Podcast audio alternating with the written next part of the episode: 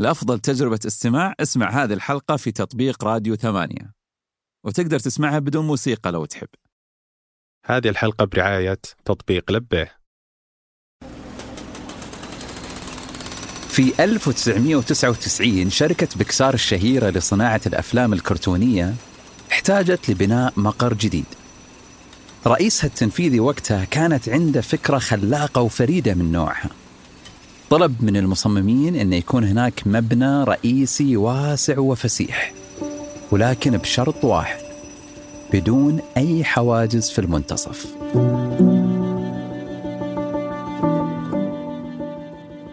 أنا محمد الحاجي وهذا بودكاست آدم من ثمانية لفهم أنفسنا وفهم الآخرين سعيا لحياة أفضل. تخيل معي مبنى مفرغ تماما في المنتصف وسقفه مرتفع كأنك داخل مسجد كبير بلا أعمدة. هذا المبنى تكون داخل الكافيتيريا وأماكن الاستراحة والترفيه للموظفين وحتى دورات المياه الوحيدة كلها في الشركة مكانها هناك. هذه الفكرة اللي طلبها ستيف جوبز ما غيره حق Apple. طلبها من المصمم المعماري وناقشها في مذكراته الشخصية الشهيرة. طيب لماذا أصر جوبز على هذا التصميم؟ كان بإمكانه أن يتبع التصاميم المكتبية المعروفة ويكون كل قسم في الشركة في مبناه أو طابقه الخاص ومرافقه الخاصة ستيف جوبز كان يطمح لأن يخلق مساحة يلتقي فيها الموظفون ببعض بشكل تلقائي وعفوي يعني يلتقي فيها موظفي الأقسام المختلفة مع بعض بالصدفة في طريقهم للكافيتيريا ولدورات المياه ولاستلام شحنات البريد اللي كان مكانها الوحيد هناك. الغاية من هذه العفوية هي الإبداع التلقائي اللي سماه ستيف جوبز. يعني يلتقي موظف إدارة البرمجة بموظف آخر من إدارة تصميم الأجهزة. أو مثلا يلتقي الرسام الكرتوني بموظف بعيد عنه تماما في المالية. كانت الفرضية هنا أن هذه التفاعلات العفوية تحفز الإبداع والتفكير خارج الصندوق. كان يريد أن يستثمر قوة العلاقات الضعيفة.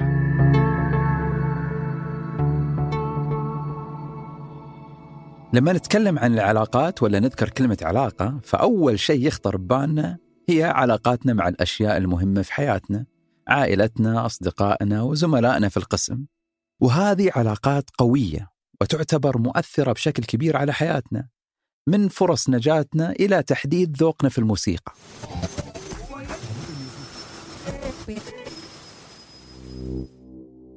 ولو ناخذ نظرة على الأبحاث العلمية بنلاقي أصلا أن 90% منها يركز على هذه العلاقات القوية. ولكن ورغم أهمية هذه العلاقات مو بس هي اللي تأثر على مصيرنا. العلاقات الضعيفة لها تأثير ودور كبير في رسم مسارنا في الحياة. ولكن وش نقصد بالعلاقات الضعيفة؟ هي العلاقات الهامشية في حياتنا اليومية. حارس العمارة راعي البقالة أو حتى علاقتك مع زميلك اللي ما تعرف وظيفته في الدوام إيش بالضبط. لازم نفرق هنا أن الأشخاص في العلاقات الضعيفة ليسوا غرباء تماما عنك لا هم غرباء مألوفين بينك وبينهم ألفة بسيطة مثل الشخص اللي تقابله كل يوم في الممر أو فني الكهرباء اللي تكلمك كل مرة يخرب معاك شيء في البيت وهكذا. في 18 سنة في نفس الصالون؟ ومن ال 18 سنة هذه وهو كل أحد حولي أصلا من عائلتي والأصدقاء المقربين كلهم يروحون عندها. فهي كذا تعرفنا كلنا. وهي لبنانية زي ما قلت لك. فدايما لما أجلس عندها السالفة الوحيدة اللي تجي كذا في, بداية الحديث هي إنه آه طيب كيف كيف الوضع في لبنان؟ كيف انهيار العملة عندكم؟ المثير في الاهتمام في الموضوع إنه قبل شهرين قدرت إنها تروح أول إجازة لها في لبنان من بعد خمس سنوات. فطول الشهرين هذه أنا كذا جالسة وقاعدة أقول أنا أنتظر فلانة ترجع عشان تقص شعري ما أقدر أروح أقص عند أحد ثاني غيرها. مو طبيعي يعني وهي خفيفة الدم أصلا فدايما لما أجلس عندها وهي تقص شعري كذا تقعد تسولف علي. مرة تعطيني أمثال لبنانية ما أتذكر منها ولا شيء من كثر ما هي غريبة. كل علاقة اجتماعية تقدر تقيس قوتها بمعادلة رياضية بسيطة من ثلاث عناصر. الوقت المشترك اللي تقضوه مع بعض والقرب العاطفي بينكم وحجم المنفعة والأثر على بعض. خلينا نطبق هذه المعادلة على العلاقة الزوجية. العلاقة الزوجية فيها وقت مشترك عالي جدا وفيها قرب عاطفي وحميمي وكذلك فيها مكاسب ومنافع مشتركة للطرفين اللي هي مصلحة الأبناء مثلا. فلذلك العلاقة الزوجية تعتبر من العلاقات القوية اللي يصعب استبدالها. ولكن زميلك في العمل صح تقضون مع بعض ثمان أو أحيانا عشر ساعات ولكن قد لا يكون هناك قرب عاطفي ووجداني بينكم فبالتالي معادلة القوة ستكون أقل قيمة من العلاقة الزوجية.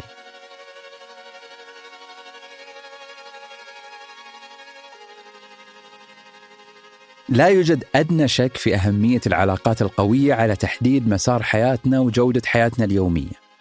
ولكن هذه العلاقات يجي معها شيء سلبي. إن الأشخاص في علاقاتنا القوية يشبهوننا لدرجة كبيرة.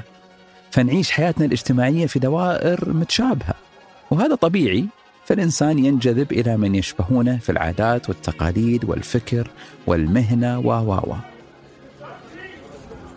إحنا ننجذب للمتشابه معنا لأنه ببساطة أسهل في التعامل معه وأقل غموضا فبالتالي الأمور معه تكون سهلة التنبؤ نعرف ردة فعله نعرف أفكاره نعرف مشاعره وبكذا يعيش الإنسان بأريحية وتلقائية مع هذا الشخص. ولذلك تجد البشر يتفرقون إلى جماعات صغيرة منسجمة كلما كانوا في مجتمع أكبر. مثلا تشوف الجاليات العربية في مدينة الرياض كل جنسية تسكن في نفس الحي ويروحون لنفس المسجد ويتزاوجون بعضهم البعض. مثل المصريين في حي الفوطة وأهل الشام في سليمانية والسودانيين في حي غبيرة. بل حتى السعوديين اللي جاوا للرياض بداية الطفرة تكثفوا في أحياء معينة مثل أهل القصيم في حي الريان أو في شرق الرياض عموما الفرد يميل لأشباهه لأنه خيار أسهل للعيش والتعامل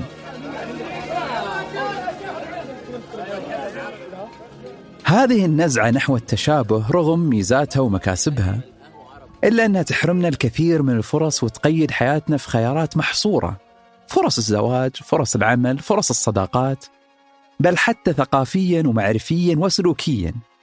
تصير عندنا عدسة واحدة لرؤية الأمور من حولنا. بل حتى في طلب المنفعة الانكفاء في دوائر اجتماعية ضيقة قد يعطل الكثير من شؤون الحياة اليومية. يعني مثلا لو عندك طلب متعطل في إحدى الشركات وتحتاج أحد يساعدك.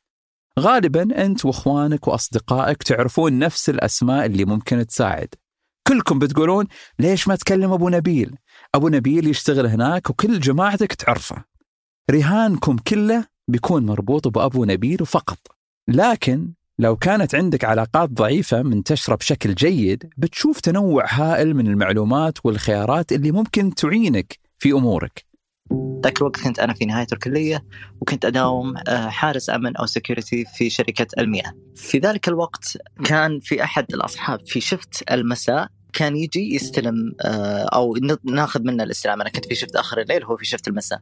كنت آخذ منه الاستلام وكنت ألاحظ أنه يدرس قانون. يوم من الأيام أنا الفكرة كانت في بالي من زمان إنه تأجير معدات التصوير لكن كنت أخاف من النظام القانوني في آه، وحماية المعدات واستلام المعدات من السرقة وغيره فادلني ذاك الوقت آه، أو سالته سؤال كذا من باب إنه أنا ودي أفتح شركة معدات إيش رأيك؟ قال لي سند أمر وعقد فقط. تدري أنا أسويها لك بدون ما أقول شيء أنا أسويها لك. وش تبغى تفتح معدات؟ وش المعدات؟ خذ مني البيانات. خلال ثلاث أيام جاب لي نسخة من سند الامر نسخة من العقد. قال هذا اي عميل وقع ويعبيه وأي شيء يصير لك جيبها لي بعد تقريبا ثلاثة أو أربعة أشهر طلبت أنا النقل إلى المساء بسبب ظروف الدراسة وغيره فنقلت إلى المساء وصار الآن صديقي المقرب يعني لولا الله ثم هو كان جلس سنة أو سنتين زيادة ما تحركت لكنه كان دافع بسيط أو شرارة بسيطة اللي دفع هذا الكيان. كل شخص في الشبكة الضعيفة بيطرح عليك خيارات مختلفة عن الشخص السابق وبكذا المحصلة التراكمية بتكون عالية جدا لعدم وجود أسماء متكررة وبهذا ترتفع احتمالية حصولك على المساعدة وهذا ما يعرف برأس المال الاجتماعي كلما تمددت علاقاتك تضخم رأس مالك الاجتماعي.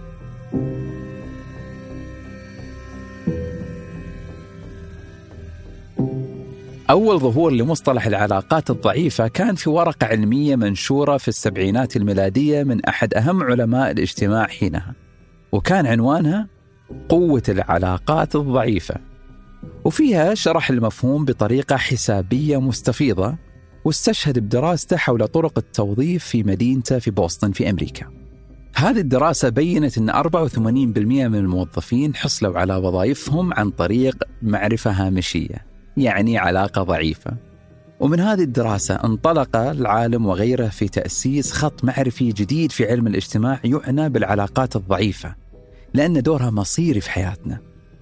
بالمناسبة ينصح بأنك إذا حبيت تنشر خبر بسرعة فانشره بين العلاقات الضعيفة لأن كل علاقة ضعيفة تعتبر جهاز بث لشبكة واسعة من الناس. في المقابل لو نشرت الخبر فقط بين علاقاتك القوية اللي هم الأصدقاء والأهل جهاز البث عندك بيكون محصور داخل شبكة معينة.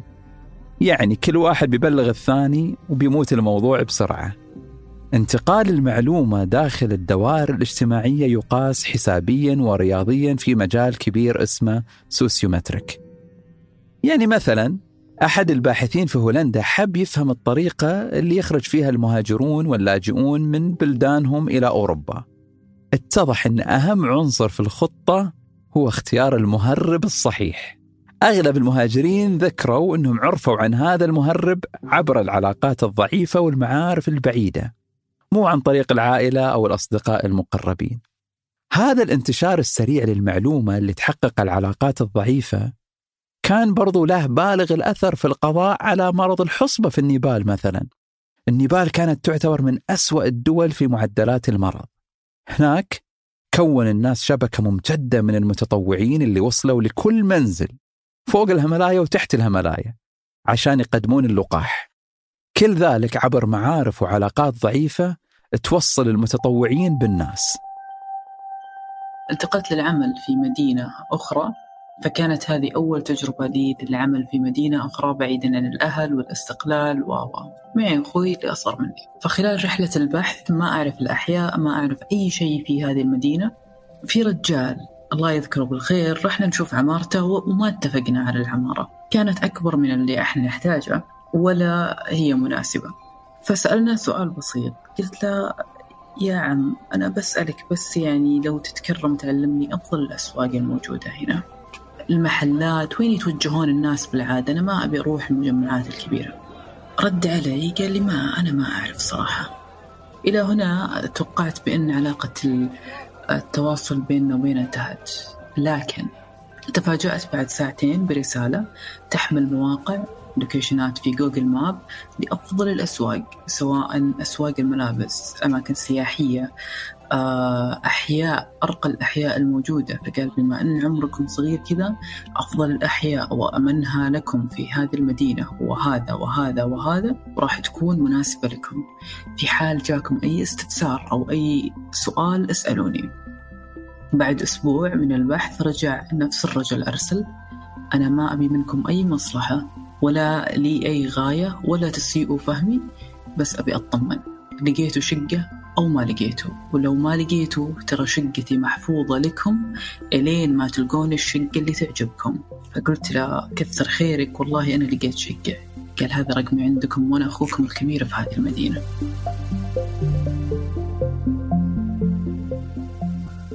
ما نحتاج المزيد من الإقناع لكن هذه الدراسة طريفة من نوعها. تم سؤال المشاركين لتحديد كم شخص التقوا معه خلال الأسبوعين الماضيين. ويحددون نوع العلاقة مع هذا الشخص. بعد ذلك تم تعريض المشاركين لفيروس بسيط. النتيجة أن الأفراد اللي التقوا مع أشخاص أكثر كانت عندهم أعراض أخف وأبسط من المشاركين اللي كانوا في دوائر اجتماعية ضيقة. ممكن قد يعود لاختلاف مستوى المناعة اللي تتأثر بمستوى تعرضك للناس والمجتمع. خليني أسألك سؤال. لو أعطيك الآن كتاب وأطلب منك إيصاله لشخص ما يبعد عنك مسافات طويلة داخل السعودية كم شخص تتوقع بتحتاج توصل له الكتاب لأجل أن يصل لهذا الشخص؟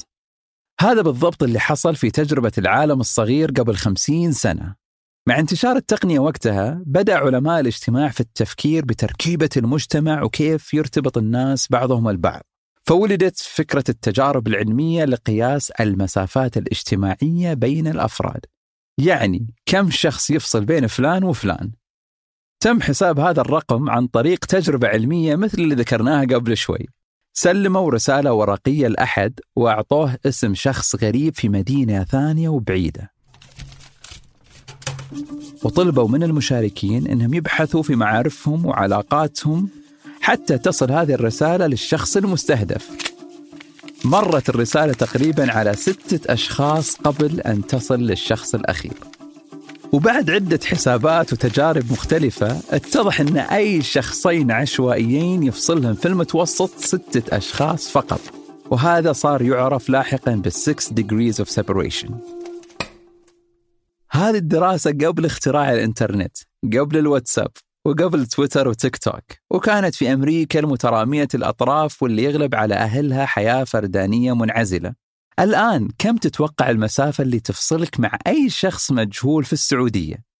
أعتقد ما يتجاوز شخصين. جرب الآن. كم شخص يفصلك عن ميسي أو عادل إمام؟ شخصيا يفصلني عن ميسي شخصين فقط. صحيح هي علاقات معارف سطحية؟ وهنا تكمن قوة العلاقات الضعيفة. أنها وبالرغم من ضعفها إلا أنها جسور رائعة توصل الأفراد لغاياتهم.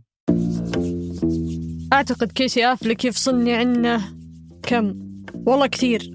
أحس يعني ما أقدر أصل له بالطريق السريع. لا بس ممكن نوصل لبن أفلك بن أفلك وصلنا في كيسي كذا أخوه يعني.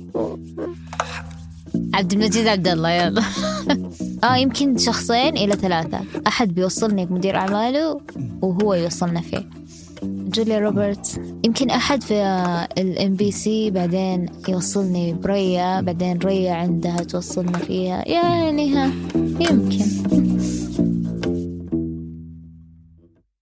مع تحديات الحياة اللي نواجهها كل يوم تمر علينا لحظات فرح ولحظات حزن.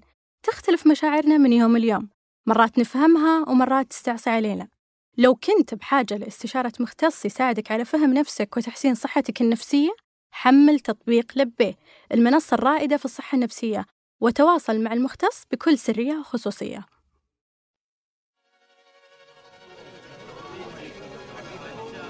جمالية العلاقات الضعيفة تتجاوز المكتسبات الملموسة مثل الحصول على مساعدة ووظائف وغيرها. العلاقات الضعيفة قد تكون متنفس لك وتساعدك في التعبير عن ذاتك ومشاعرك وآرائك بشكل واضح بدون الدخول في حساسية العلاقات القوية. العلاقات القوية عادة تحاتيها وتحسب لها ألف حساب. وممكن عشان كذا صرنا نشعر بالارتياح لما نفضفض بكل مشاكلنا للأغراب. لأننا ما نحمل معهم وتجاههم أي حسابات واعتبارات. فهم لنا مساحة آمنة للتعبير بدون أي أحكام أو توبيخ. بخلاف تعقيد العلاقات القوية اللي نضطر نضبط فيها عواطفنا بشكل صارم حتى ما تتأثر هذه العلاقة. كما أن مشكلة العلاقات القوية والحميمية أنك تحمل تجاههم توقعات عالية وكل ما ارتفعت التوقعات ازداد الإحباط والشعور بالخذلان. بينما العلاقات الضعيفة تعفيك من كل هذا فلا توقعات ولا خيبات أمل. طبيعة العلاقات الضعيفة أن نسبة التوتر والاصطدام فيها أقل بكثير مقارنة بالعلاقات القوية. يعني حتى في حالة الخلاف لا يوجد مجال كبير للمشاعر السلبية وللشخصنة. وهذا لأن العلاقات الضعيفة محصورة ضمن أطر معينة ونطاق واضح زي الميكانيكي اللي يصلح سيارتك. فحتى لو صار بينكم خلاف غالبا ما راح تتأثر حياتك مقارنة لو حصل خلاف مع والدك أو ابنتك مثلا. وهذا قد يفسر نتيجة الدراسة اللي امتدت ل 12 سنة واللي قاست الصحة الذهنية لدى عينة ووجدت أن الصحة الذهنية كانت أفضل لدى الأفراد اللي عندهم علاقات ضعيفة مقارنة بغيرهم. هناك علاقة طردية بين عمر الإنسان وعدد علاقاته، فكلما تقدمنا في العمر ضاقت دائرة صداقاتنا وعلاقاتنا. وهذا ما يعرف بنظرية الانتقائية الاجتماعية يعني نصير أكثر انتقائية في الأفراد اللي نقضي وقتنا معهم. ولو بنقارن أهمية العلاقات الاجتماعية بين الشباب والبنات بنشوف أن البنات أكثر حساسية للعلاقات وجودتها. بغض النظر عن كون هذه العلاقة ضعيفة أو قوية وهذا لأنهم يستثمرون أكثر في الروابط الاجتماعية وهذه الروابط لها دور أكثر في حياتهم مقارنة بالشباب. ولأجل ذلك تشوف عند البنات ردود فعل ممكن تكون حساسة تجاه مواقف ممكن الشباب يشوفوها عادية.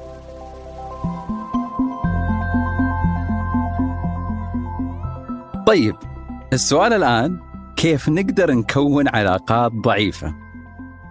أول مكان ممكن تنطلق منه لتوسيع علاقاتك هي أماكن روتينك اليومي. العمل، النادي، الحي، المسجد وأي مساحة أخرى تتردد عليها. اعمل خريطة لحركتك اليومية. هل في مساحات وأشخاص تقدر تضيفهم لهذا الروتين؟ جرب مسارات جديدة ومساحات حركة جديدة. في الدوام مثلا بدل ما تستخدم الكوفي المعروف عندك ممكن تستخدم الكوفي في الدور الثاني. غير مكان كرسيك في قاعة الصف أو المؤتمرات اللي تروح لك اليوم مثلا. كلنا نجي لهذه الحياة ومعنا تفضيلات ورغبات معينة للناس اللي نبغى نحتك فيهم ونتعرف عليهم. بعضنا يكون متطرف في اختياراته ودقيق جدا وانتقائي فما يصاحب إلا زملائه القادمين من نفس الديرة أو ما يختلط إلا مع ناس بنفس وضعه الاجتماعي هذه الفلاتر تضيق واسعا وتسد الطريق أمام تكوين علاقات ضعيفة قوية. فلذلك تنازل شوي عن بعض معاييرك وخليك مرن متوسع في علاقاتك الأفقية. تذكر هي علاقات ضعيفة يعني ما راح تستثمر فيها جهد وطاقة كبيرة. وهنا تجربة قامت بها إدارة السكن في جامعة هارفارد لتحسين الحياة الجامعية لطلابها. سابقا كان الطالب يختار شريكة في الغرفة الجامعية ولكن بدأت الجامعة برنامج التوزيع العشوائي للطلاب فصار الطلاب يسكنون مع أفراد خارج دائرة صداقاتهم ومعارفهم بالطبع والطلاب ما كانوا يشعروا بالراحة والانسجام في بداية السنة الدراسية لكن مع مرور الوقت تنكسر الحواجز وتتحول هذه العلاقة إلى علاقة صداقة مما يعني انفتاح عالم جديد من المعارف والثقافات وطرق التفكير. من الجيد كذلك وهذه قد تكون تحدي للبعض أن يتآلف الشخص على الوجود في أماكن عشوائية تحظى بتنوع الناس مثل الفعاليات والكافيهات أو الأندية السوشيال هابس بشكل عام. هذه التفاعلات تساعد الشخصية في بناء عدة أبعاد مثل الثقة بالنفس والرفاهية النفسية وكذلك تبني الجسور الاجتماعية والعلاقات الضعيفة القوية. طبعا إحنا نعيش في حقبة تاريخية لم يصل لها البشر سابقا. إحنا نعيش في عالم متصل بعضه البعض عبر شبكات التواصل الاجتماعية. هذه الشبكات تعتبر منجم هائل ونفيس لتكوين العلاقات الشخصية القوية والضعيفة. الاستثمار الجيد والاستخدام الذكي لهذه الشبكات يساعد الشخص إنه يبني علاقات أفقية ممتدة تثري المعارف وتصقل الشخصية وتحقق مكاسب كبيرة. تذكرون الدراسة القديمة في السبعينات على موظفي مدينة بوسطن وكيف حصلوا على وظائفهم؟ لينكدين أعادت نفس الدراسة في 2015 و2019 حتى يكتشفوا قوة العلاقات الضعيفة في زمن شبكات التواصل. اتضح لهم أن الحسابات اللي عندها علاقات ضعيفة أكثر كانوا أعلى المستخدمين في الوصول للفرص الوظيفية. أنا كان هدفي إني أكون روائية وكانت عندي محاولات كثير يعني من من عمري 20 إلى عمر 34 هيك محاولات وما كانت ناجحة. فتركت عني الكتابة وفتحت حساب إنستغرام. وبهذا الحساب أنا كنت هيك أشارك ترجمات آه، عن قصائد. يعني أترجم قصائد عن الإنجليزي للعربي وأشاركها هيك يعني بحساب الإنستغرام. فصار في هناك نوع من آه، الزخم يعني. صار هناك متابعين يتابعون حسابي آه، كرمال القصائد اللي أنا أترجمها. ومن ضمن المتابعين بالطبع كان هناك مترجمين ومترجمات من ضمنهم مترجمة اسمها إيناس عباسي. هي مترجمة تونسية ومعروفة يعني. فاللي صار إنه ب 2017 بشهر ثلاثة أتذكرها منيح كان هناك آه، آه، في حساب لمدير دار نشر حط في حسابه الخاص بالإنستغرام إنه والله إذا في مترجمين آه، حابين إنه يشتغلوا معنا في ترجمة روايات فمرحب بهم حتى إذا ما كان عندهم خبرة. وبتذكر منيح إنه أنا شفت هالبوست. وكان حتى بتذكر منيح إنه كان يوم سيء من أيام العمل يعني. كان يوم محبط في الوظيفة. وكنت في المكتب. ولما شفت ال post آه أنا already كنت يعني أعيش حالة إحباط وقتها يعني فترة طويلة يعني. فقلت لحالي آه لا ما راح أقدم. ورحت البيت. فكنت بالفراش آه نايمة يعني. بعدين أتذكر منيح منيح إن هيك صوت تعرف صوت لما يطلع لك mention آه بال iPhone؟ تن. فأنا شفت يعني شفت ال iPhone رفعته عن الطاولة وكنت نص نايمه هيك. بعدين شفت إنه ايناس عباسي عملت لي mention على ال post. أنا قلت okay يمكن يمكن إذا هي شافت إن أنا فيني إنه أنا أقدم راح أقدم.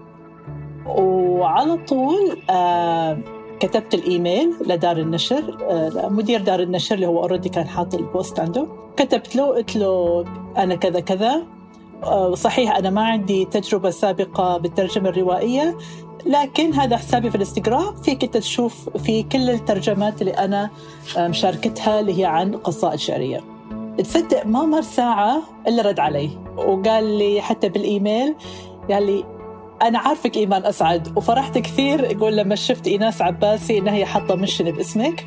وعلى طول وافق قال لي خلص هذا بعثنا لك ال PDF تبع الرواية. والعقد وإذا كل شيء okay معاكي وقعيه وبعثي لنا إياه. هيك هيك بظرف ظرف ساعتين ثلاث ساعات انتقلت من كوني عاجزة تماما تماما عن اختراق الوسط الأدبي بأي طريقة كانت. بظرف ثلاث ساعات فتح لي الباب شرع لأنه من بعدها يعني توالت علي المشاريع الترجمة الروائية ويعني وإلى الآن أنا واصلة ثمان ترجمات.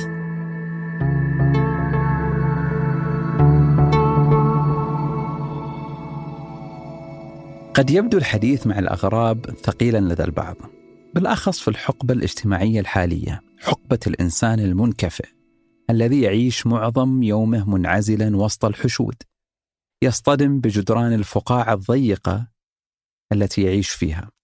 مهمة بسيطة مثل هلا والله كيف يومك؟ صارت صعبة وقد تكون أصعب لمن شخصياتهم انطوائية بعض الشيء. أصبحنا نتوجس ونتكاسل من الحديث العابر مع الآخرين. بل صرنا نعتقد أن الطرف الآخر لن يرحب بحديثنا وسيعتبرنا متطفلين على مساحته. في دراسة على ركاب الحافلات في إحدى المدن الأوروبية أربعين من كل مئة ذكروا أنهم يخجلون من الحديث العابر مع الشخص اللي يجلس جنبهم. لكن بعد تجربة والطلب منهم ببدء الحديث اتضح لاحقا أن الأغلبية أبدوا سعادتهم من بدء الحديث العشوائي. وأن حتى الطرف الآخر كان مرحبا بالكامل بل وسعيدا بهذه المحادثة العابرة. تكررت هذه الدراسة عدة مرات وعند مجموعات متنوعة. وكلها تشير لنفس النمط. إحنا معنا نزعة مستمرة وتخوف مزمن من نظرة الآخرين تجاهنا. وهذا الاعتقاد هو اللي يمنعنا ويوقفنا من الحديث مع الآخرين. فيتحول الاعتقاد والوهم إلى سلوك وواقع.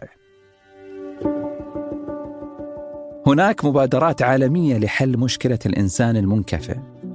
فهناك مثلا سلسلة قطارات خصصت عربات معينة باسم الحديث العابر بل هناك مقهى هنا في السعودية يقدم لافتة بسيطة تضعها على طاولتك لتعلن رواد المقهى بأنك مرحبا بالآخرين في جلستك. نعم، هذه اللحظات غالبا لن تغير دوران العالم ولا في قضاياك الكبرى، ولكنها ستصنع فارقا في تلك اللحظات المهدرة والمتكررة في روتين حياتك اليومية. هناك سعادة تنتظرنا في المصعد، في طاولة المقهى، وفي طريقنا للمسجد.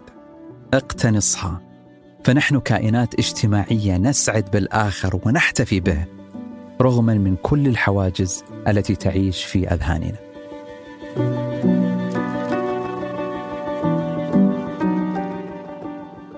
أنتج هذه الحلقة أنا محمد الحاجي وثمود بن محفوظ ومشاري الحمود.